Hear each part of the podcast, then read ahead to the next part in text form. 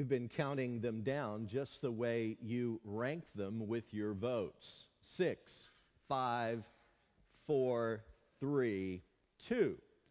And today, we come to the number one topic, according to your selection, that you wanted to hear addressed from the Bible. And the question we're looking at today is what happens to those who never hear about Jesus?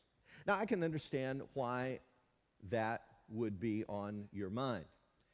But as often is the case, I think there's a question behind the question here. And the question behind the question is do people go to hell simply because they never hear the good news of Jesus Christ? That's kind of the question behind the question. And many of you may be thinking, look, if that's true, if that's the case, then that violates this kind of fundamental sense of fairness. And you may think that God is even cavalier or unloving, he's capricious. Perhaps in your mind that makes God even unjust. I can understand why some people would feel that way. But I think that conclusion draw, grows out of a couple of assumptions that are really popular in our culture today. One of those assumptions that's incredibly popular is that all religions are basically the same. If you've not heard someone literally say that, I'm sure that you've heard it uh, spoken with just other words. It's sort of like climbing a mountain. We all want to get to the peak, we all want to get to the summit, but there's lots of ways you can go. I mean, come on. You can go up the north face and use your ropes because it's a sheer cliff. Or you can go around back if you choose and you can take a different route that's a little less strenuous might take you a little longer though or, or you can meander and even you can get a helicopter for that matter and go to the top that way but all of the paths lead to the same place. And so it is with god or religion this assumption says. Your path to god may not be through christianity. It may be through Islam or Buddhism, or you may go through Hinduism or Shintoism or Taoism, or you may go through Judaism or New Age philosophy. Or, you know, quite frankly, you can just make up your own religion. It doesn't really matter, this assumption says, because all roads lead to God. All religions are the same. The second popular assumption I think that people today are working with is that it's arrogant, actually arrogant, to claim exclusive truth. I mean, come on. God is so huge and complex, and we're so small and finite and limited in our understanding. How could anyone or any group, for that matter, ever claim to have some exclusive angle on the truth? The question is are these assumptions accurate? Are they accurate? And what really matters is not my opinion, right? I hope you know that. And quite frankly, what matters is not really your opinion either, or what a national survey or opinion poll might say. What matters is what does God say in His Word about this? And so that's where we've been going with all of these questions in this series, straight to the Bible, and that's what we're going to do again today. What happens to those who never hear about Jesus? But before we answer that straight out, I believe we need to deal with some of this baggage in the culture because it's very real. And trust me, believers, non believers are often dealing with the same assumptions. So, are they accurate? Is it credible to claim that all religions are the same? Is that credible?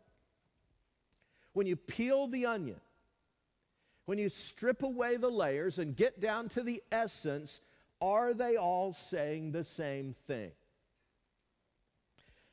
R.C. Sproul is a popular Christian theologian and author, and he writes I once had a conversation with a Baha'i priest. He told me that all religions were equally valid. I began to question him concerning the uh, points of conflict that exist between Islam and Buddhism, between Confucianism and Judaism, and between Christianity and Taoism. The man responded by saying he didn't know anything about Islam or Judaism or the rest, but he did know they were all the same. I wondered aloud how anyone could assert that all religions are the same when he had no knowledge of what those religions professed or denied. I mean, how can Buddhism be true when it denies the existence of a personal God? And at the same time, Christianity be true when it affirms the existence of a personal God? Can there be a personal God and not be a personal God at the same time? Can Orthodox Judaism be right when it denies life after death? And Christianity be equally right when it affirms life after death? Can classical Islam have a valid ethic that endorses the killing of infidels while at the same time the Christian ethic of loving your neighbor be equally valid? Those are good questions. And when you begin to check out the different religions, you will quickly discover that not all religions are the same. They are not the same.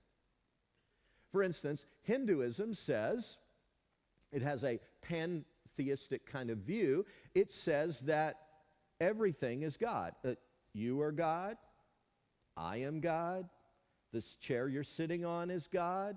This building is God. This podium is God. This screen is God. Here a God. Every there a God. Everywhere a God. God. Okay, that's basically the belief. Or you can look at Islam that denies that Jesus was God. Or you can check into Buddhism, where Buddha was actually kind of non committal about the idea of God. He, he was. Uh, kind of a little bit struggling with that idea, didn't know whether to affirm or deny. He actually is rather ag- agnostic when it comes to the concept of God. And yet, Christianity says there's one God eternally existing in three persons God the Father, God the Son, and God the Holy Spirit. So we can go with the assumption that all religions are the same, but the reality is, the reality is that Christianity is different from every other religion in the world. I think its uniqueness can essentially be summed up in a story that actually comes out of Buddhist literature. There's a story in, in ancient Buddhism that's very similar to the story Jesus told about the prodigal son. You've got a son who uh, leaves home, takes his inheritance, dishonors his father, goes away, squanders it with wild living, blows all of his money, comes upon hard times. He finally comes to his senses. He's broken. He gets the idea going back home would even be better than this, so he comes back home humble and broken. Okay, up to that point, the story in Buddhism is very similar to the story Jesus told. But in the Buddhist story, the ending is quite different. The son comes home, and his dad forces him to pay the penalty for his past mistakes by living in years of arduous servitude. What happens in Jesus' story? The son comes home, his dad runs out to meet him with open arms, hugs him, kisses him, offers unconditional love and forgiveness and grace, and welcomes his son back home. Hear me today, friends. There is a big difference between Christianity and every other religion in the world. And the biggest difference, I believe, is seen in how we get reconciled to God, how we get made right with God again. In fact, as I've studied this through the years, and I would encourage you to do the same, if you're in a genuine phase of exploration in your life, study the major religions. Here's what you'll find if you do study the religions of the world. They can all basically be summed up with a two letter word that tells us how to be right with God, and that word is D O. do. You got to earn it. You got to do enough to be good enough to get there, to be made right with God. You got to use a Tibetan prayer wheel. You got to make enough pilgrimages to Mecca. You got to not eat certain foods. You've got to knock on enough doors. You've got to hand out enough literature. You've got to have enough reincarnations. All other religions believe you've got to do something in order to be acceptable to God. The problem with that idea is you never know when you've done enough. You never know. It's kind of like if you were a salesperson and your boss says, Now listen, you got to hit your sales quota. And you say, Well, wonderful, I'm a hard worker. Uh, what is my quota? And she says, I'm not going to tell you. You just better hope you get there.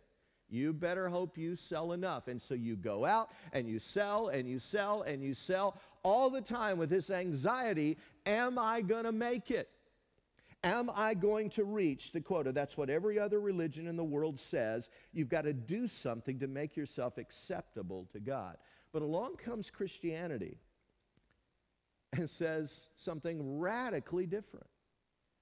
You don't have to do anything because it's not about what you can do.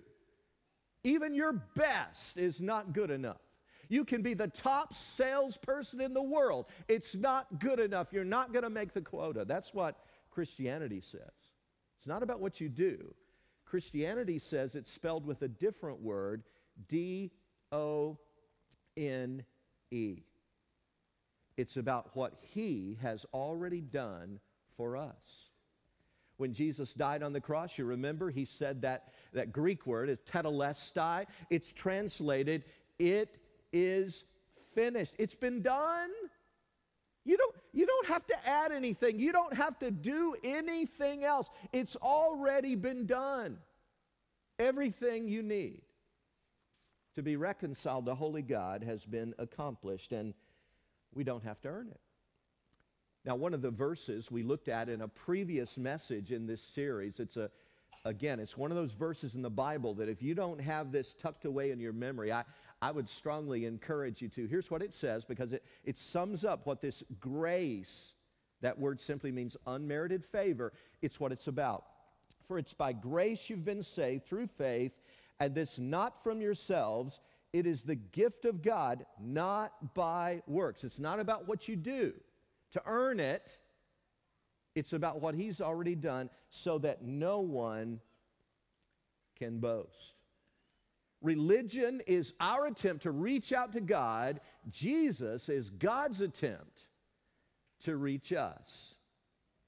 Big, big difference. You'd be saying, well, Pastor, hey, listen, man, I, I'll be honest with you. I like this amazing grace stuff. I like the song. I like the idea. Grace, grace, grace. I can't get enough because Lord knows I need it. But, Pastor, I'm good with that.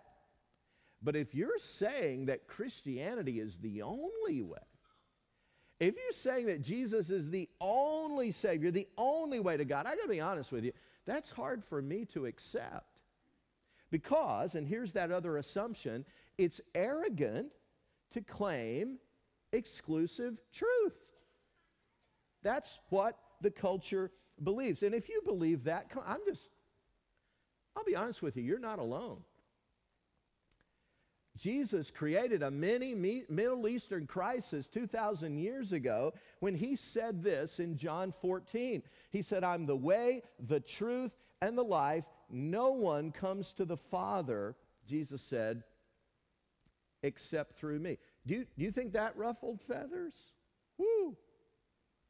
Boy, when Jesus said that, all the, you know what? There's some people who believe that those words right there are the most narrow minded, obnoxious, bigoted words ever coming off the lips of anyone. That's what many people believe about it. Maybe, may, maybe you're an explorer today. Maybe you're in an exploration phase about all this. And, and quite honestly, that, that's a stumbling block for you because you just say, I, I, don't, I don't know how it could be that narrow. Or maybe you're a mature follower of Jesus today. And honestly, even though you've walked with the Lord for years, every time you come across that verse in John's gospel, you just kind of wince a little bit, like, oh boy. Because you go, I don't know how to explain that to my friends. When they ask, Do you really believe Jesus is the only way? And I want to tell you, I have wrestled with that verse and this whole concept of the exclusivity of Christ for many, many years, all through seminary. I did a huge exploration into the other religions, going, can I really believe this? When Jesus said, I'm the way, the truth, and life, no one comes to the Father except through me. And here's what I've concluded about it. You may not agree, but this is my conclusion that those are not arrogant words at all that Jesus spoke. Rather, they're the greatest words of compassion and love that have ever been spoken. And here's why I make that statement to you. If those words right there are true, now look at them close. If those words are true, that is the most important information you will ever receive.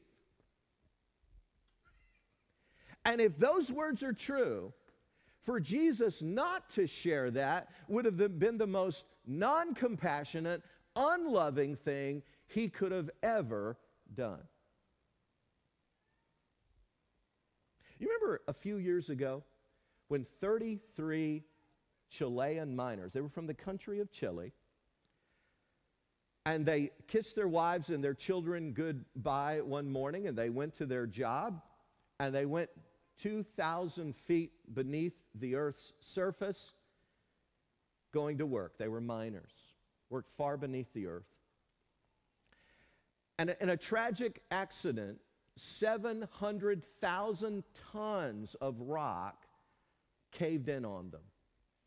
Nobody knew if they were dead or alive. Now, immediately, rescue workers began to drill down a narrow tunnel from the surface, trying to get to where these miners were. Nobody knew if they were alive or not, but they were drilling down, trying to get there. A day goes by.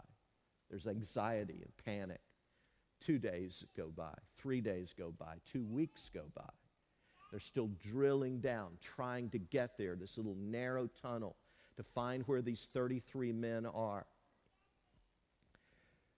A month goes by, six weeks go by, two months go by, 68 days go by without their loved ones knowing if they'll ever see them again. But then a rescue worker, and you can see a picture of it here, a rescue worker finally in a capsule that's only 21 inches in diameter finally burst through to where they are and he says follow me this is the way i've come to rescue you if you want to be saved, you've got to enter through this narrow capsule right here. It's the only way.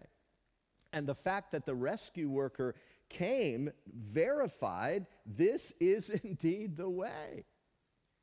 And so, after 68 days of being trapped, all 33 miners were rescued. They made the 20 minute trip up to the Earth's surface and were reunited with their families. And there's all kinds of amazing pictures of reunions, and they slapped high fives and they hugged and they, they thanked the rescue workers for coming and making a way for them. Now, let me ask you a question Would anyone, would anybody accuse those miners of being judgmental, arrogant, and narrow minded because they believed that there was one way to be rescued? one way to be saved? Of course not. You see, while we may assume it's arrogant to claim exclusive truth, the reality is it's not arrogant to act upon the evidence. It's not arrogant to act upon the evidence. And that's what these miners did. Jesus said, I'm the way, the truth, and the life. No one comes to the Father except through me. But then he verified that. by dying on a cross, being buried, being raised again from the dead, appearing again to his disciples. Over 500 eyewitnesses at the exact same time, many of whom gave their lives claiming that he was alive. And so, when you and I trust Jesus today as the only one to rescue us, it's not being arrogant. It's just acting according to the evidence. Now, I think, to be honest, and this is going to be a little hard for some of you to hear, but I feel like I need to say it anyway. One of the reasons that some people believe Christianity is judgmental, arrogant, and narrow minded is because they've been around some Christians who are often judgmental, arrogant, and narrow minded. Gandhi reportedly once said about Christianity I like their Christ, I do not like their Christians. Atheistic philosopher Friedrich Nietzsche said, I will believe in the Redeemer when Christians look a little more redeemed. And Mark Twain famously said, after having spent a lot of time with religious people, I understand why Jesus preferred to spend time with tax collectors and sinners. Come on, let's keep it real. And I just want to say to you if you're in an exploring phase and you've been hurt by someone who claims to be a Christian, I am so sorry because if they've had a judgmental, arrogant, narrow minded, look down their nose attitude toward you, that is far from the attitude of the one that we claim to follow. Because here's what Jesus did, which made the truth palatable.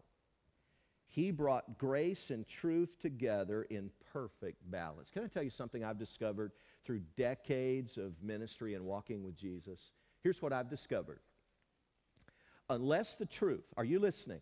Unless the truth is undergirded by love and wrapped in grace, it often seems obnoxious and repulsive to those who need it the most. Let me say that again. Unless the truth is undergirded by love and wrapped in grace, truth never changes. But it's undergirded by love and it's wrapped in grace, it seems even repulsive and obnoxious to those who need it the most. Jesus was able to build bridges to people rather than walls, even though he never compromised the truth. And that's what we're trying to do, by the way, as a church. Never compromise God's truth but bring grace and truth together in balance. In 1 Peter chapter 3, we are told as Christians to always be prepared to give an answer to everyone who asks you to give the reason for the hope that you have. But do this with, check these words out now, do this with obnoxiousness and a vile attitude. Right? You punch them in the gut with the truth, man. No, no. You never compromise the truth. You, you bring what Scripture says, but you do it with gentleness and respect. Colossians 4 says something similar Be wise in the way you act toward outsiders, make the most of every opportunity. Let your conversation be always full of grace, seasoned with salt, so that you may know how to answer everyone. So maybe sometimes it's not just the truth that turns people off. Sometimes, sometimes, if we're honest, it may be the way we deliver that truth. And I just can't help but believe that if we undergirded the truth in love and if we wrapped it in grace, I just cannot help but believe that so many more people would be willing to hear it and receive it. So, back to the big question of the day what about those who've never heard about Jesus? Well, the most popular well-known verse in the Bible is John 3:16. You know what it says, "For God so loved the world he gave his only begotten son that whoever believes in him should not perish but have eternal life." But we usually stop there. We seldom go on and read the next two verses. Let's look at the next two verses right after John 3:16. For God did not send his Son into the world to condemn the world, but to save the world through him. He was on a rescue mission, even though the way was going to be narrow. whoever believes in him is not condemned. So, believers, there's no more condemnation. You're not condemned. But whoever, and I put this in bold so we could really get it, but whoever does not believe stands condemned already because they've not believed in the name of God's one and only Son. I believe those verses have to be the starting point for this question. You got to start with that foundation. We all have a death sentence on us because of our sin. And if that's where we stopped, it would be pretty depressing, wouldn't it? Well, welcome to the good news, folks. You're all condemned, all got a death sentence, no way out. God bless you. That'd be a pretty sad story if that's where it stopped. That's the starting point. We've got to understand that. But I believe Scripture gives us clues and insights that help round out the picture. And so that's what I want to do with the minutes we have remaining. Let me share five statements that I think are critical for getting a handle on this question. And I want to begin with an observation that to me is very exciting. Uh, that we base on the shifting demographics of the world. Here it is the so called Christian West is, in many ways, the greatest mission field in the world. Now, particularly those of you who are kind of my age and older, I really want to make sure you understand this, but I want everyone to get it. Because I grew up with this mentality that North America and Europe, particularly, that's what I mean by the Christian West, as it's been called, so many of the great mission sending countries of the world, we got all the spiritual light and we're going to send it. We're going to give it. We're going to go to all the spiritually dark places in the world and we're going to share that light. And that's what Christians have tried to do. But what I want you to understand today is that that paradigm has totally changed. There are now more Christians in those countries that we saw as spiritually dark, the percentage of Christians, the number of Christians is higher than in the so called Christian West. Christianity is growing in China at such a rate that by the year 2030, it will become the most predominant religion in China, according to many projections. That's exciting. That's exciting. Or just take the country of Nepal, for instance. It used to be a staunch Hindu kingdom. When I worked on two international conferences for itinerant evangelists, where we brought in thousands of Christian evangelists from over 200 countries around the world, the most multinational gatherings in history. No other gathering has even been close in terms of the diversity. We had a few countries that we saw, saw as highly volatile. Nepal was one of those countries. We, we had to treat them very sensitively. We had to virtually smuggle evangelists out of these countries in order to get them to the conference because it was dangerous for them. They would be killed. And we might be targeted if the authorities found out what was happening. One evangelist, I'll never forget it, and I have his quote written down. One evangelist from Nepal said, It is illegal to evangelize in my country. I know when I return, I will be beaten and thrown in prison. They may even execute me.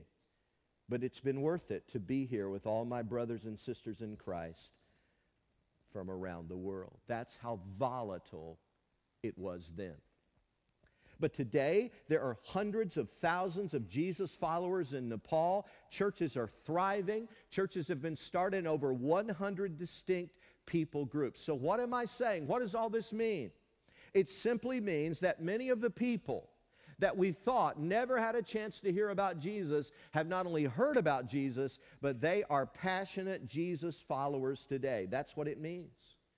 And here's the good news many of them are mobilizing and sending missionaries to us. Hallelujah. I hope they keep it up because we desperately need it. I want all of us to understand the toughest mission field in the world is not out there somewhere on the other side of the planet in Timbuktu. It's right here in our backyard.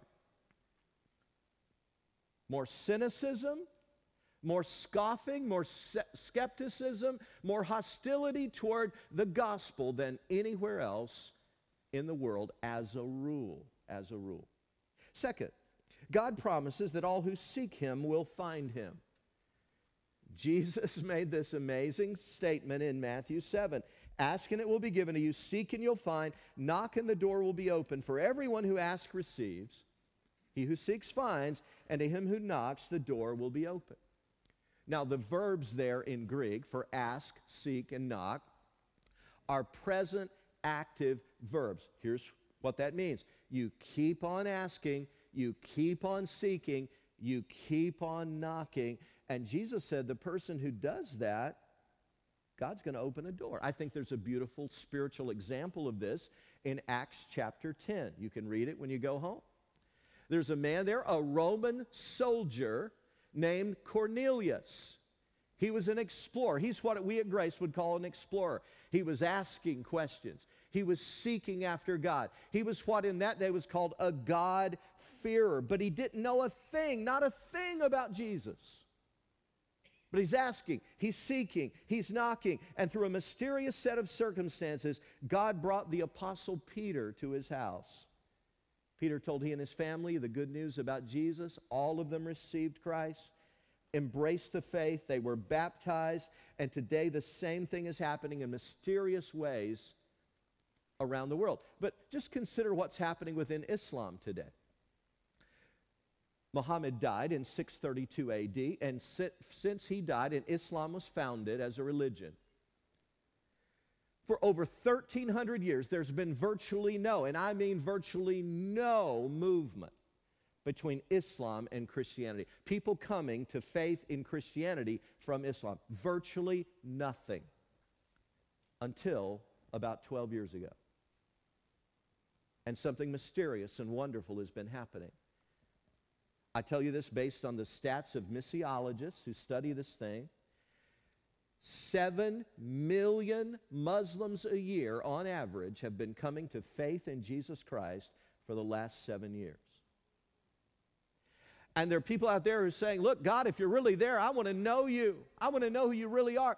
And God brings a missionary, God brings a Bible, God brings a book, God brings a video, God brings someone to share the good news. One of the guys who was in my wedding party, one of the groomsmen, Patrick Dennis, good friends. He and his wife Sandy, missionaries in one of these highly volatile countries that I'll not even name just to protect them.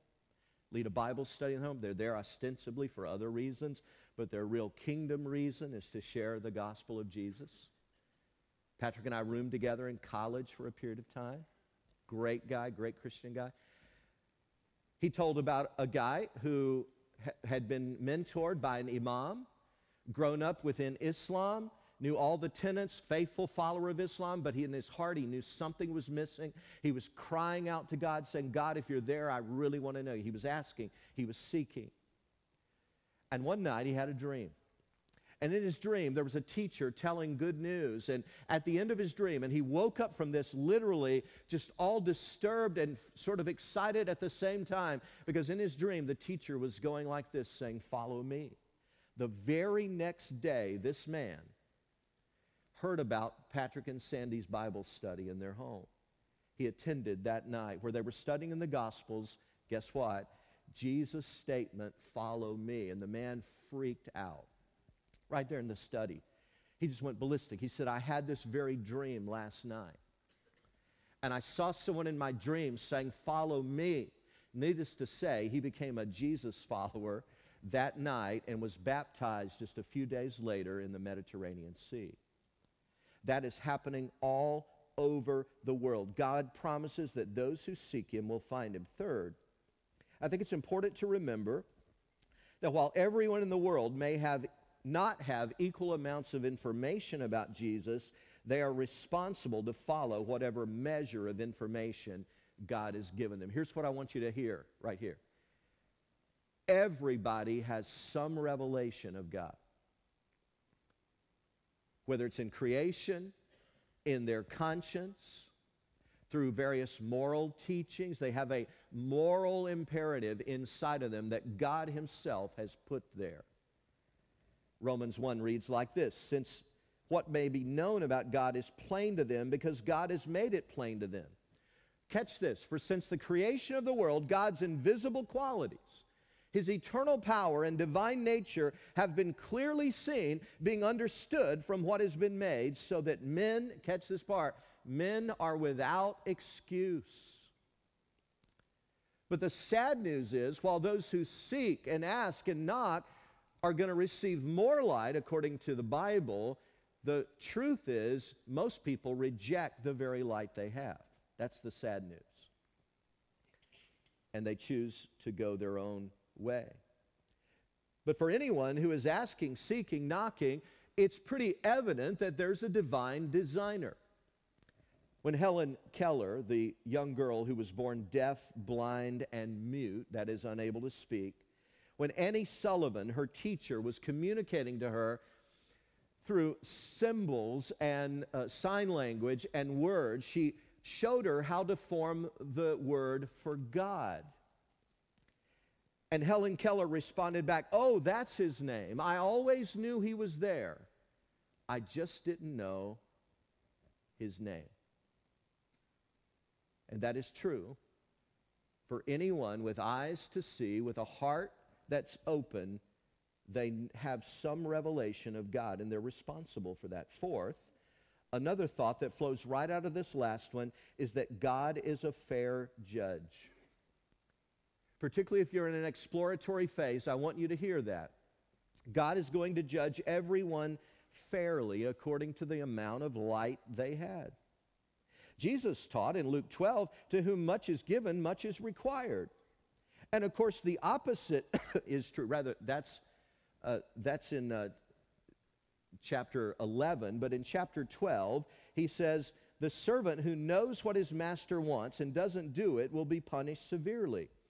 But the one who doesn't know what his master wants and doesn't do it will be punished much less. Jesus told people there will be greater judgment for those who heard and rejected him than for those who had lesser knowledge of God. So, in other words, no one's ever going to be able to shake their fist in God's face and go, You are unfair.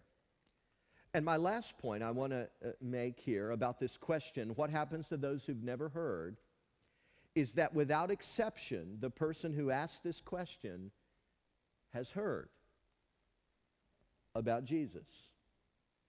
And so let me close today by gently reminding you, whoever you are, wherever you are, you, you have the information. You have the opportunity today. You are more responsible than that person maybe you wonder about on the other side of the world in some obscure place who's never had a chance to, to sit down and hear the gospel. So, my question is what's stopping you today from accepting the amazing grace that God has for you through Jesus Christ and that, and that He so freely offers? You know, through the years, I've watched literally hundreds of people struggle with what to do with the offer of Jesus and whether to embrace faith and put their trust in Him or not. And, and I've, I've concluded there are a couple of big things that really hinder people. One of them is pride. It's true. We, we just struggle with pride. We're proud people. And proud people don't like to admit, I can't do enough. They have trouble admitting that Jesus has already done it for them. But, but Jesus said, unless you humble yourself, and become like a little child, you're never going to enter the kingdom. In addition to pride, I think another barrier we have is fear of change. We know that when it comes right down to it, it it's not so much our intellectual doubts that hold us back, it, it's our concern over the things we'd have to change. And maybe that's true for some of you.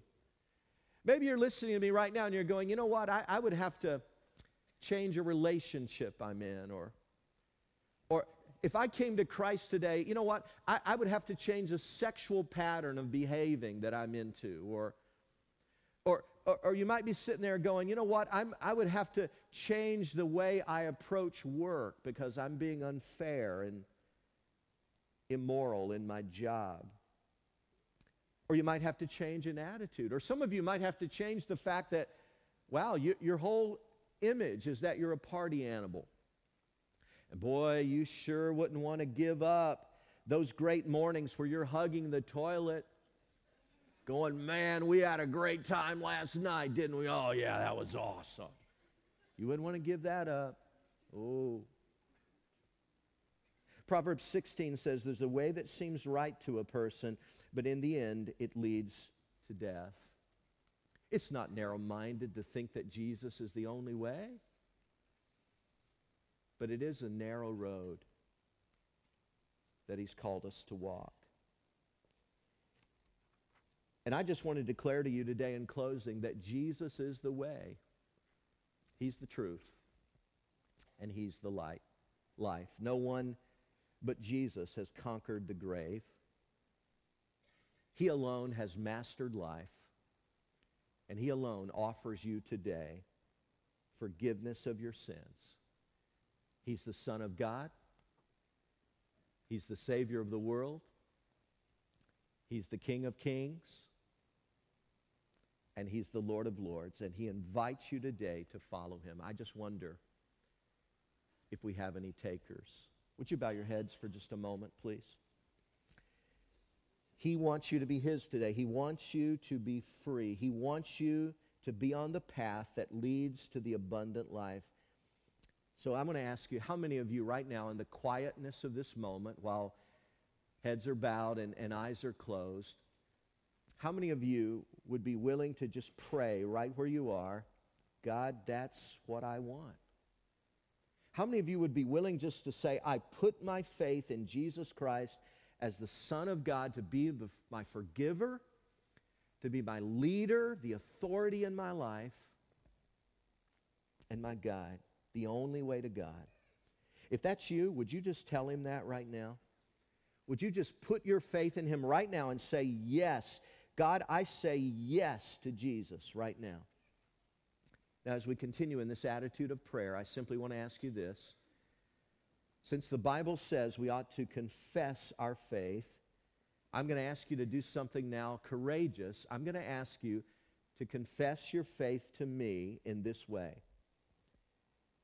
As our heads are bowed and our eyes are closed, I'm going to ask you all over the room if you've said yes to Jesus today, I, I just want you to confess it to me by just slipping your hand up. Let me see your hand. Thank you over there. I, wow.